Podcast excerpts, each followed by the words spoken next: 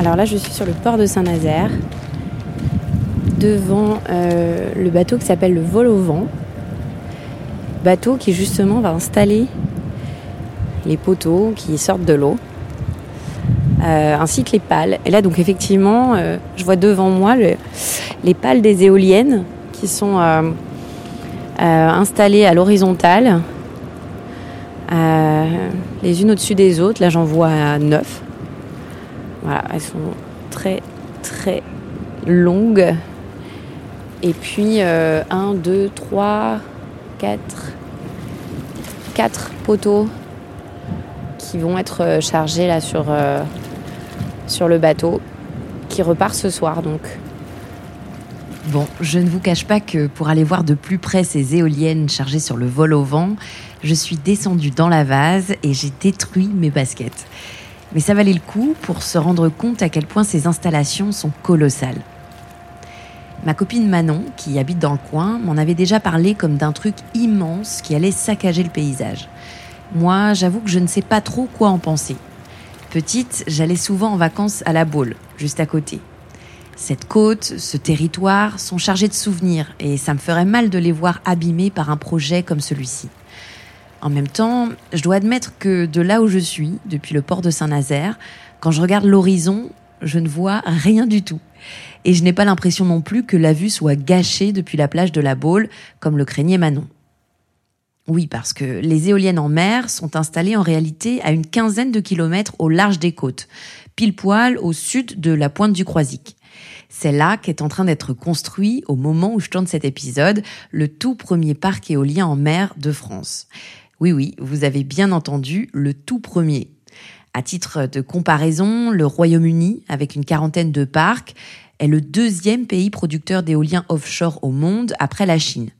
D'autres pays européens, comme l'Allemagne, comme le Danemark ou les Pays-Bas, sont déjà très en avance également. La France, elle, n'en est qu'à ses débuts. Et donc, à Saint-Nazaire, ce sont au total 80 éoliennes qui seront en service en fin d'année 2022 et qui produiront 20% de la consommation électrique totale de la Loire-Atlantique. Certaines éoliennes tournent et produisent d'ailleurs déjà de l'électricité. Alors, vous vous demandez peut-être comme moi, mais pourquoi est-ce qu'on a attendu tout ce temps pour construire un parc d'éoliennes en mer ? Quel est l'intérêt de ce type d'installation ? Est-ce que ça vaut vraiment le coup ? D'un point de vue financier, énergétique et écologique ? Est-ce que je vais pouvoir continuer de profiter des vacances à La Baule chez ma copine Manon comme avant ?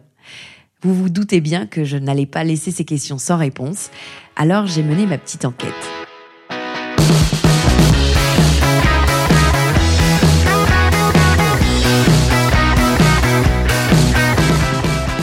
Je m'appelle Camille, vous écoutez le 12e épisode de Watt, le podcast d'EDF sur l'énergie. Dans cet épisode, on part à la découverte de l'éolien en mer.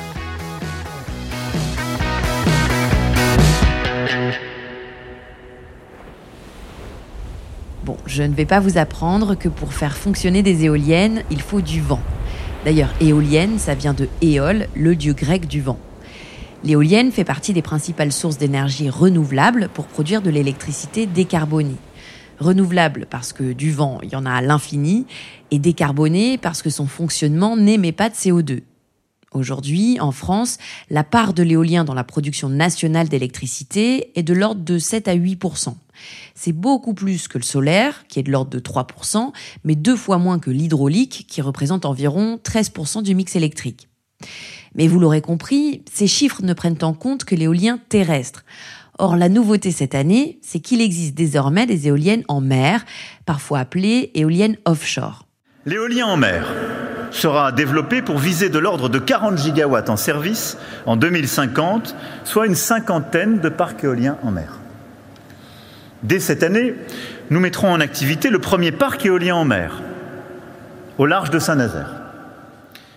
En février 2022, le président de la République nous l'annonçait, l'éolien en mer, ça commence maintenant et ça commence à Saint-Nazaire. Et pourquoi Saint-Nazaire ? Eh bien parce que, comme je vous le disais au début, pour qu'une éolienne fonctionne, il faut du vent et au large de Saint-Nazaire, en pleine mer, il y en a beaucoup du vent. Donc déjà, on cherche un endroit où il y a du vent. Il n'y a pas du vent partout de la même manière. Si vous regardez le long de la côte des Landes, par exemple, il y a beaucoup moins de vent, c'est beaucoup moins exposé, puisque les flux qui remontent de l'Atlantique par le sud-ouest, globalement, sont arrêtés par la pointe de l'Espagne.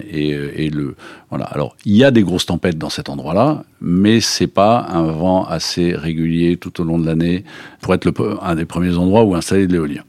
Ce monsieur que vous venez d'entendre, c'est Olivier de la Laurencie, directeur du projet de parc éolien en mer de Saint-Nazaire. Il m'explique ce qui a mené à choisir Saint-Nazaire comme premier site pour installer un parc éolien en mer.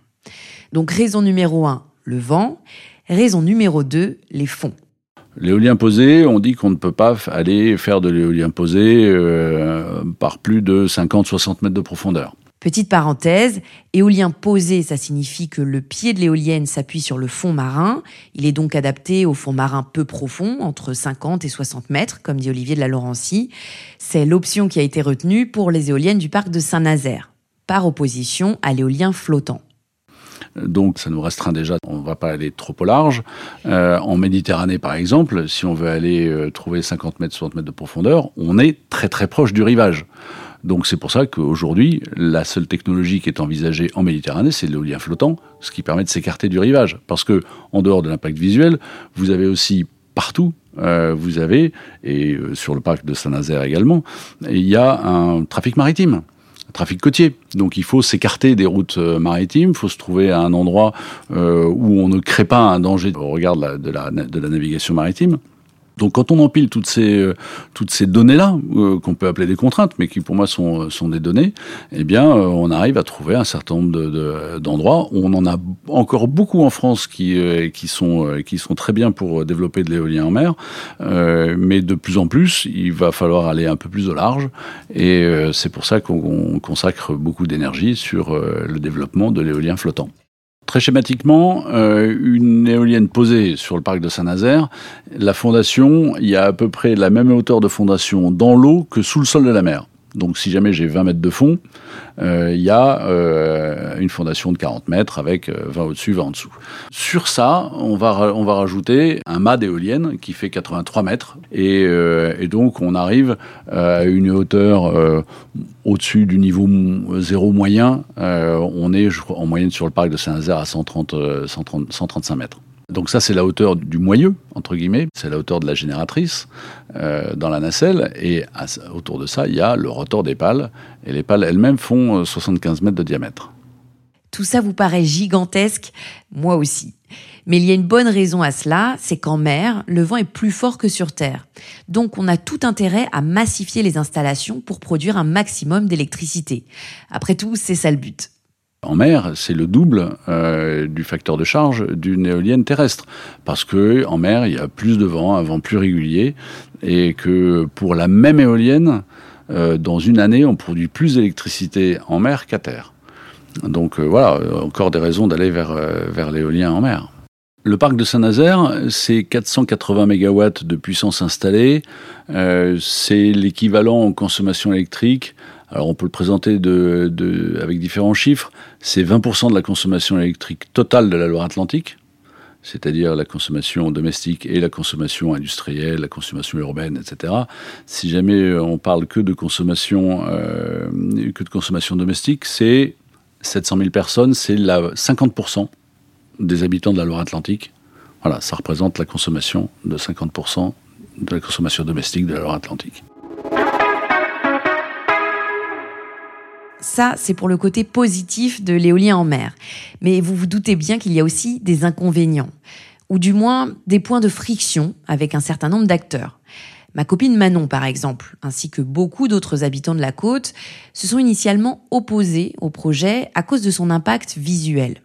À l'époque du débat public, on a fait faire des simulations visuelles de ce que représenterait le parc vu de la Terre une fois qu'il serait construit, de jour comme de nuit.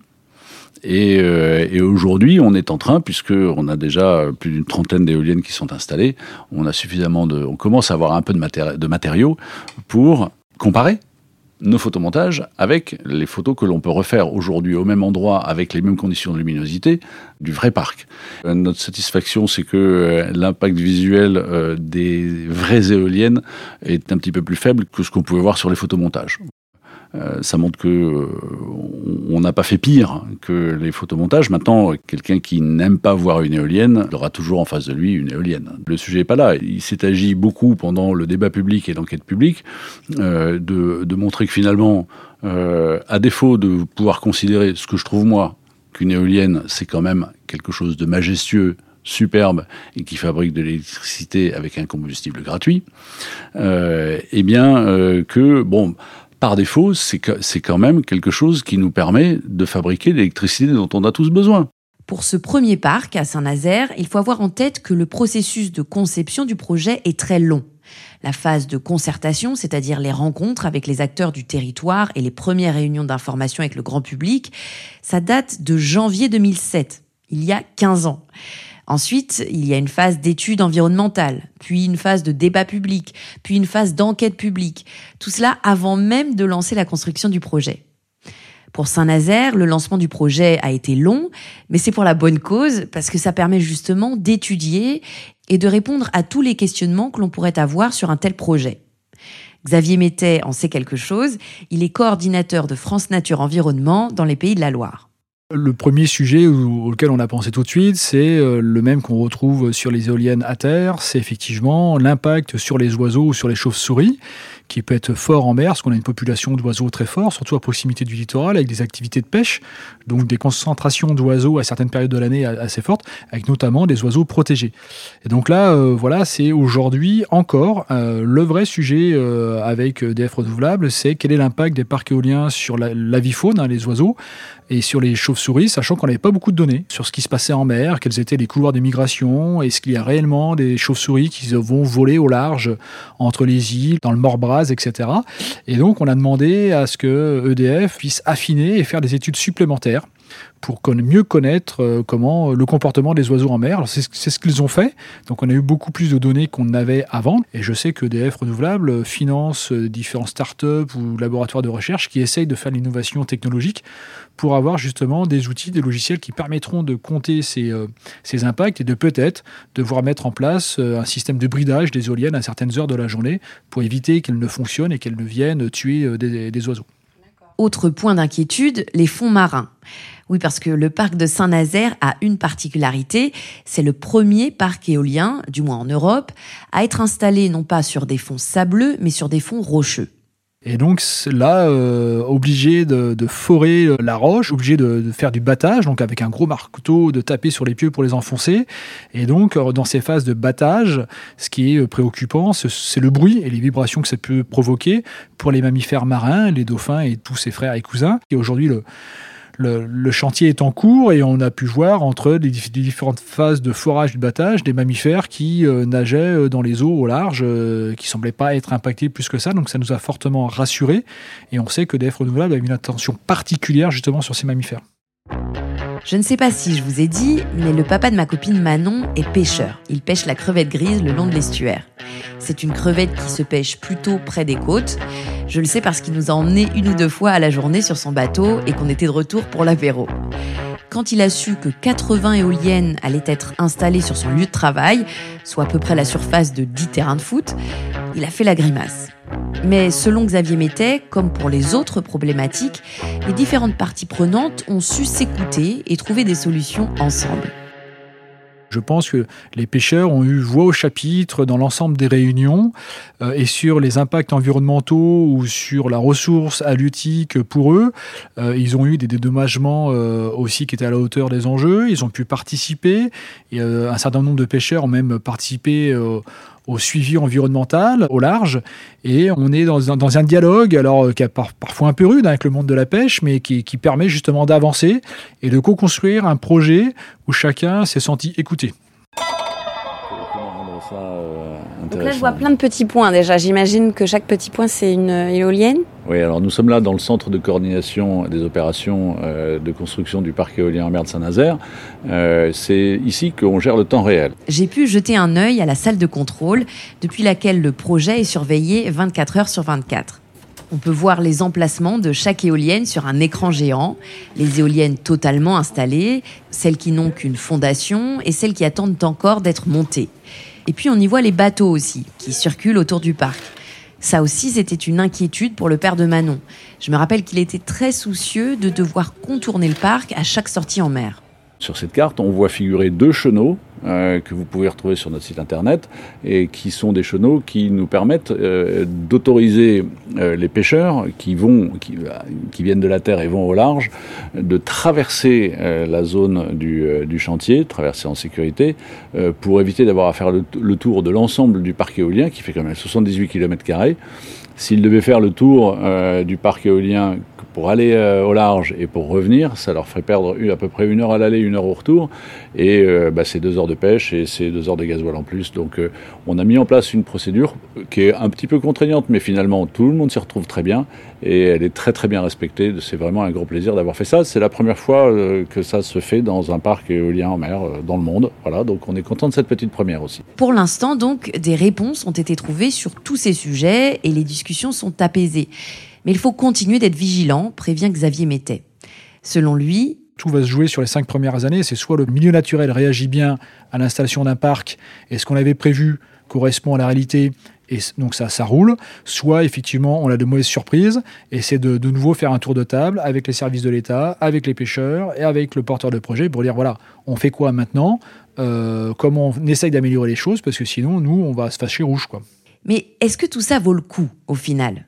Toutes ces années d'études, de débats, de discussions, tous ces plans, toutes ces précautions, tout cet argent aussi. Parce qu'un projet comme celui de Saint-Nazaire, ça a évidemment un coût, 2 milliards d'euros.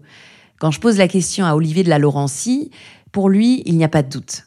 Un projet de parc éolien en mer, aujourd'hui, celui de Saint-Nazaire, 2 milliards d'euros d'investissement, a une durée de vie calculée, cible de 25 ans.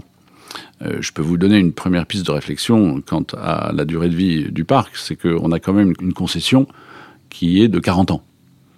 Donc très sincèrement, si jamais au bout de 25 ans, il y en a peut-être quelques-unes qui auront mal vieilli et qu'on en a un certain nombre qui marchent bien, on va peut-être simplement continuer à produire l'électricité. Après, nous, on fonctionne sur cette durée-là. C'est un gros investissement, mais par rapport à 1,7 TWh généré par an, finalement, ça vaut largement le coup, dans tous les sens du terme.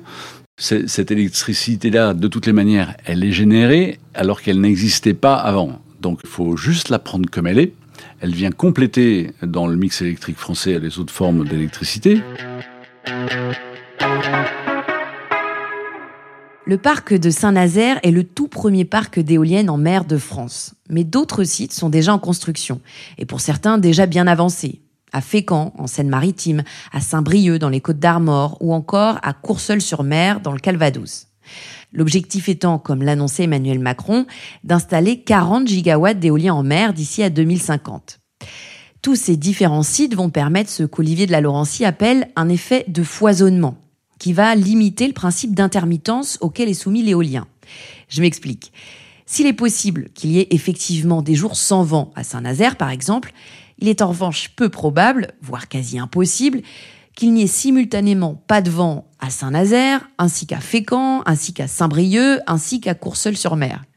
Et donc, en couvrant davantage le territoire avec des éoliennes, on maximise les chances de les faire tourner.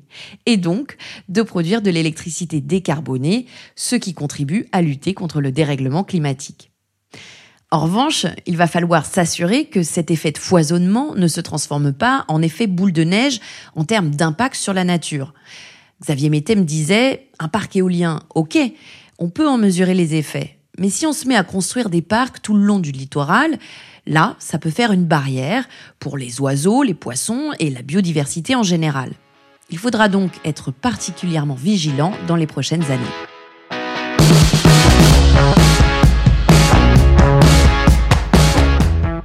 Merci d'avoir écouté ce 12e épisode de Watt, le podcast d'EDF sur les enjeux liés à l'énergie. Je vous invite à nous partager tous vos commentaires. N'hésitez pas non plus à vous abonner au podcast et à lui attribuer 5 étoiles si vous avez aimé. À bientôt pour un nouvel épisode.